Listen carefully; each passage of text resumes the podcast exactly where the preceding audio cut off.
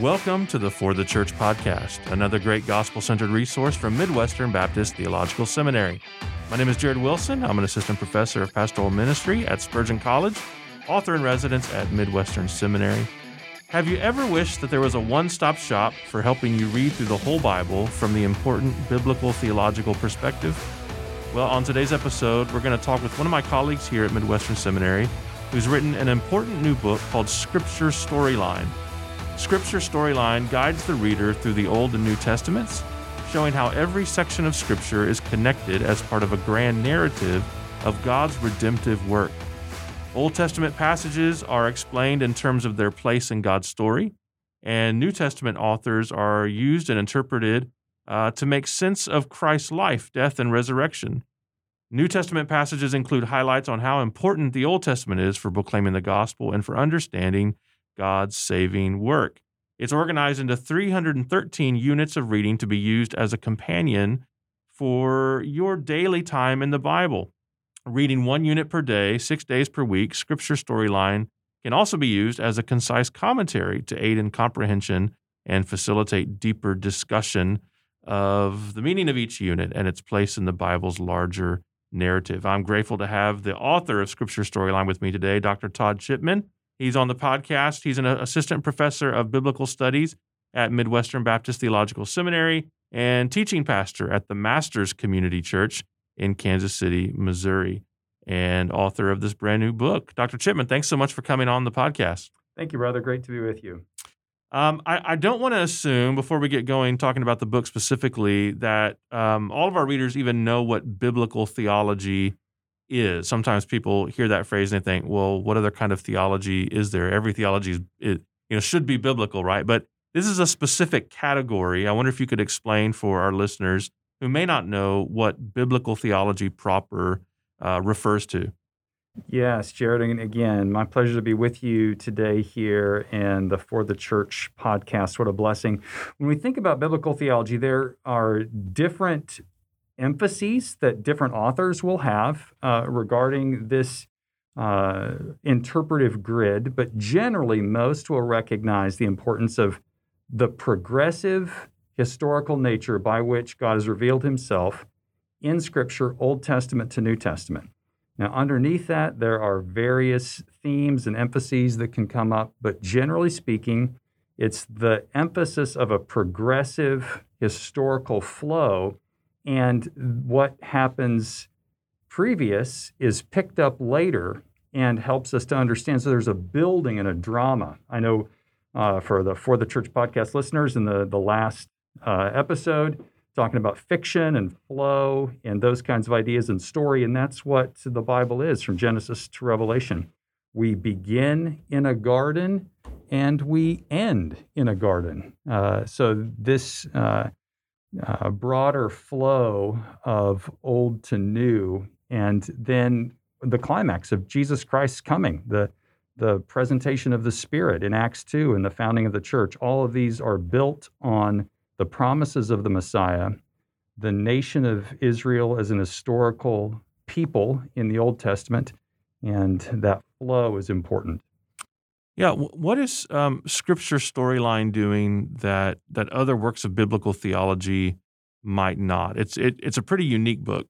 Yes, what I have uh, noticed is that as the biblical theology movement has really picked up, and several whole series of books that are being published uh, that are seeking to tease out biblical theological themes is there's a need still for introduction of biblical theology to uh, students, to people in the pews, with without a technical, uh, which can be at times intimidating presentation. But here's just your Bible, and here's how it works. So the the broader story of Scripture Storyline is 2006. Uh, so several years ago, my wife and I are reading through the Bible using Robert Murray M'Cheyne's Bible reading plan, which mm-hmm. is a great plan, uh, Scottish pastor, revival under his ministry, and he wanted his people to be in the Word. And so he developed a, a plan to help them read through the, the Bible, and it, it's a great plan, but it it moves around some. So you're in four different places every day. And that's uh, that's helpful at times because there's always some freshness in places that you might feel dry in the Bible. Right. The problem is you have to do contextual analysis four times a day if you're reading through. And that's Right. very tough. You're, Yeah. uh, James is different than Ezekiel. And if you're reading those the same day, it's tough to see where Mm. you're at. So, Thanksgiving, uh, 2006, uh, I, we, my wife and I have been reading through this. We had little kids. We're trying to help them read the Bible. Some, I, I looked at her and I said, you know, someone needs to develop a plan where you can get through the Bible in a year, but see the grand fix to this and, and see God's design in it. Maybe reading some bigger sections at times, but staying in one place so you can appreciate context. And she looked at me and said, Why don't you do it? And I really didn't have an answer. Wives Uh, are great at that, aren't they? they are. Yes, yes. Uh, it- it's just the way that the, the Lord has put marriage uh, together and encouragement. and so I, I said, well, I'll give it a try. So that was around, it may have been the day before, day after Thanksgiving, something like 2006. But I, I started to work then for the rest of the year, organizing these 313 units. And it's pretty much what it is now in, in published form. And we had been, when we were reading the M'Cheyne reading plan using D.A. Carson's For the Love of God, it's a two volume work yes. Yeah. uh, I've used from that before. Yeah. where he, uh, Carson will comment on one of those passages, or if there's a theme, he'll, he'll unite that theme and, and bring it together across the passages. Very helpful. But again, it's just uh, you, you're having to move around in so many different contexts. So I began to write some commentaries that could go with each day's uh, reading section and worked on that. Got about a month ahead. And then 2007, just uh, plugged along. And uh, you know, Jared, as a writer, you have little deadlines. Well, I had sort of daily deadlines Yeah. to get this done. And the Lord enabled me, and my church was very supportive and appreciated it. And then just kind of uh, put it on a website, set it aside, let people enjoy it, and tried to punch out emails each day for those who wanted to read along. And then, uh, so, so this catches us up to the uniqueness of Scripture storyline today. Since 2006, 2007, number of books have been published on biblical theology, articles, whole series have begun. With that, we've I've noticed an increasing complexity to it, which is helpful and nuanced. But for the student, for the newer Christian who's trying to read their Bible, if that's the approach, they can be intimidated, it can be overwhelming. And so, uh, talking with Fontes Press a couple of years ago, they said, why don't we try to put this into a book form? So we worked on it to try to clarify, to try to keep it simple. And the grid uh, is actually uh, from, from, in some ways, reflecting uh, G.K. Beale and the idea of looking at the center column in a Bible and see where passages are connected in- Right. in, a simple center column. And that's pretty much what Scripture Storyline is, but connecting the dots between the two. Yeah, what I like about the book is it the comprehensive example, right? Because as you said, so much uh, on on biblical theology that has come out, um, you know, tells us what it is, maybe you know how you might approach it, different tools, ways of looking, and you know how to read the Old Testament, different things like that, and in terms of uh, you know Christ centeredness and that kind of thing. But your book, it, it it shows you, you know, the examples as as you walk through the scriptures, like this is what it looks like, you know, passage by passage. So I'm curious. You mentioned when you began it and kind of the process of you know, you know putting it online and talking to the publisher.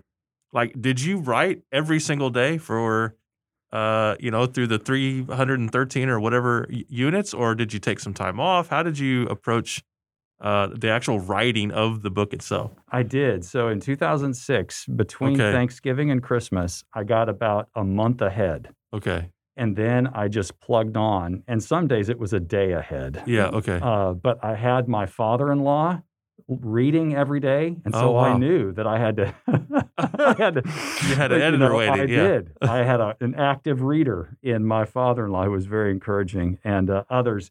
So I just just punched it out, and then the next year I went back, kind of cleaned things up a bit, and then I just left it alone until uh, it was about uh, two three years ago, where Fontes Press contacted me and said, "Let's. I think there could be a market for this." So Yeah. that's when we cleaned it up Well, further. I want to dive just an- another level deeper in that. So, what was that process like spiritually? Every, every Oh. day you're producing um, you know, I mean, the, you know, a lot of us at least try to have our, you know, Bible study time every day. But the idea of every day producing a, a kind of a devotional commentary of sorts um, on the Word of God for that sustained period of time, um, how did that impact you personally? Because mm. I know it's not just an intellectual or you know compositional exercise there. Yes, it was. It was so rich. There were days, brother, and your pastoral hearts coming out here. I, I remember walking out of my office, literally in my in my church office, and walking down a hallway with tears in my eyes. Mm. Because I was seeing how scripture fit together in contexts and in not just immediate context, but old to new. Yeah.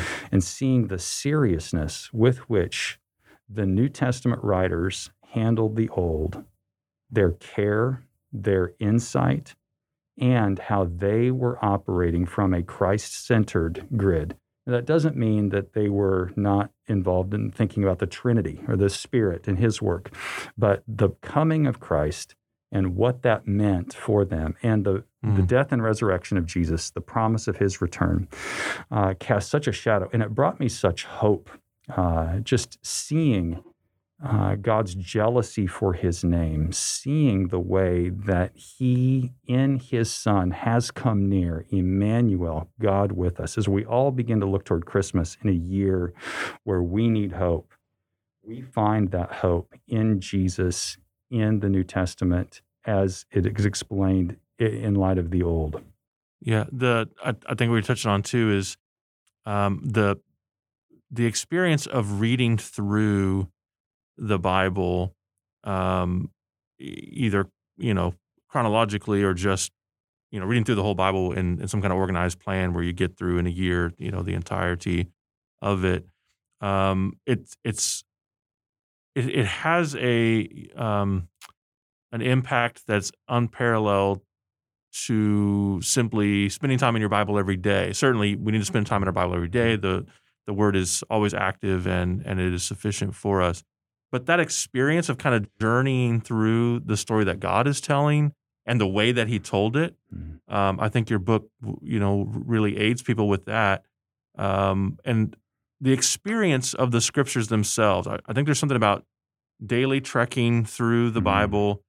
Th- that experience is important to understanding even the the isolated text that you're reading, isn't it? So, so why mm-hmm. is why is our experience of the Bible um, perhaps as important, or at least a, a important, you know, supplement to, um, you know, intellectually understanding what the words mean and, mm. and that sort of thing? I think it's because the rhythm of our lives. We are mm. creatures who must sleep every day. There's a cycle set up in Genesis of day and night uh, in Genesis 1, and we are people who need to be renewed daily. And even if we know uh, an academic sense about the Bible, how it fits together, even in other lang- original languages or looking at original manuscripts, we could know those kinds of things. But there's a sense in which we, because we are finite creatures and we have the spirit in us that longs for God's truth, the only way to be satisfied is to be chewing on it regularly. I think of Psalm 1 Blessed is the man who who uh, is is seeking the Lord daily, who fears the Lord, who meditates on His Word, and in whatever he does is is successful in that sense. Mm. If if someone was new to this concept, right, they're they're picking up your book because oh, that sounds like a great you know Bible reading plan, or you know it's going to help me understand the, the scriptures, but they're somewhat new to biblical theology and kind of what you're bringing out, um, you know, from the text what are some surprising things they might encounter in in their journey through the book? Um, just some, you know, examples of themes or types or just you know things that you're bringing up, um, particularly in the Old Testament. Yes, I think folks would be surprised at how important Daniel seven is. Okay. And the Son of Man. If there's one mm. passage through which you could, and I mean this in a in somewhat of a technical, objective sense, if you're going to quantify the the hits that the New Testament hits on the Old. Daniel 7 would be very high. The, the specific quotations would be Psalm 110.1. Uh, uh, the, uh, the, the way that the Psalms on, on a whole are used yeah. very frequently to describe Jesus coming they might be surprised at the importance of Psalm 69 and how it is used over and over, especially in describing Jesus' uh, death and resurrection and the, the surrounding events of that. So, how the Psalms are important, how Daniel 7 is important. And many of these passages that I'm, that I'm speaking about just now are these passages about hope. I think people would be surprised at how interested God is in giving us hope, not just rules. Yeah. Um, is there? Um, I, I don't know what your particular view of this is, but in terms of uh, you know the angel of the Lord, that sort of thing, do you highlight Christophanies and and that sort of thing, or um, w- would that not be a feature, perhaps? it, it, would be a feature in the sense of, of teasing that out some, but I try to focus especially on places where there's an explicit quotation. Okay. So if there's uh, a place where the New Testament quotes the Old, as we look through the Old, I'm describing that context and then saying, here's the trajectory toward which it is headed. Uh, and then in the New Testament, looking back at the Old. Now, uh, there are illusions and as well the angel of the Lord experience or uh, the temple and how the temple is described in both Kings and Chronicles. And then Jesus speaking about the temple of his body in John 2, say, or so I'll, I'll tease those ideas out. Yeah, that's good. Uh, for ministry leaders or um, especially pastors, you know, that's um, kind of, it's not the entirety of our audience, but mm-hmm. it's, it's primary uh, core of our audience, uh, those who preach and teach and that sort of thing. Uh, wh- why is this subject important for them? Why can't they, you know, do uh, without it? In in some ways, the introduction to my book and again the story of Scripture Storyline could be helpful for them, and they experience this on a regular basis. So as I'm doing this Bible reading plan in 2006 with my wife, and I make this comment, and she uh, quips back at me, "Why don't you do it?" in a very encouraging way. So I started to work through it. At the same time, I was preaching through Genesis. I had just begun to preach through Genesis uh, Sunday mornings, and Sunday evenings I was preaching through Galatians. Well, any pastor preaching through Genesis in short order will have to make a decision about application. How am I going to apply here? Am I going to look at the patriarchs like Abraham's continual problems with deception? Mm. Am I just going to say, don't lie? children, right, right. children don't. I mean, the yeah, patriarchs yeah. provide us a number of instances of what not to do. That's right. But Paul in Galatians in chapter 3 is talking about Genesis 15, 6. Abraham believed God. Yes. If we look at Hebrews 11, it's their it's not their failures, it's what they believed and then their endurance. And so, what I decided to do is I'm going to follow where these texts go into the New Testament. And I'm going to see how they get there. I'm going to see what the New Testament author is saying about those Old Testament passages and let that be our grid of application. And what we find is there, there are moral teachings in these patriarchs' lives and sure. so forth, and we need to hit those. But the bigger story is what God is doing in history despite their failures and the promises that He has made and how structurally stable those are. In some ways, the, I think the Old and New Testament so it's sort of a closed system. It works, mm. it, it, it can't be interrupted. And that Old Testament to New Testament grid is where I get that idea. It's so strong and stable that it can hold up your life, Pastor. it can hmm. hold up your church, and it does. And so seeing that on a regular basis, but also eh, as someone may use scripture storyline to read through in a year would be great, but they could come back to it or, or maybe even just use it as a commentary. Let's say I'm doing a series in Hosea. Well, it, I often mention that many of the minor prophets, Hosea, Zechariah, if they're a fine piece of china and you take just a small hammer and you touch that fine china, it's going to break into a thousand pieces. Well, you do that with Hosea, and what breaks out is the New Testament. Mm.